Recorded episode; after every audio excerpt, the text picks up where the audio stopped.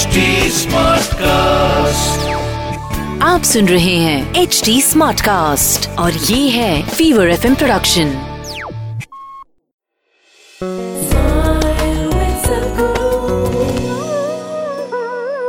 A guru need not necessarily be pleasant. See, I am not. need not necessarily be pleasant because it is not his intention to be sweet to you. His intention is to awaken you, not to put you to sleep. If I am very sweet to you, you'll feel happy and fall asleep. A guru is somebody who disturb, disturbs the fundamental aspects in you. All kinds of conclusions that you have drawn, he disturbs everything in you. He doesn't allow you to sleep. He is not a solace peddler. He is somebody who is there to assist you towards your liberation.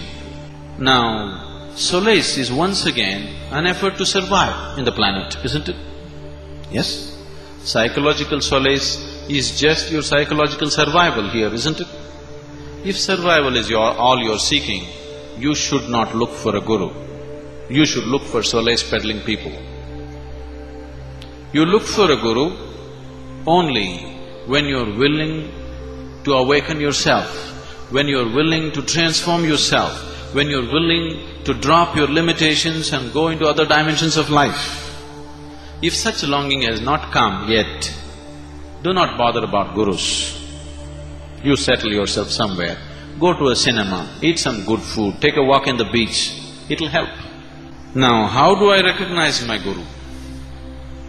You don't look for your guru, okay? You just deepen the longing in you. When you know the pain, when you know the true pain of not knowing, when you know the pain of ignorance, then a guru will happen. You don't have to look. Even if I see him, how do I recognize him? If you sit with him, everything in you should feel threatened.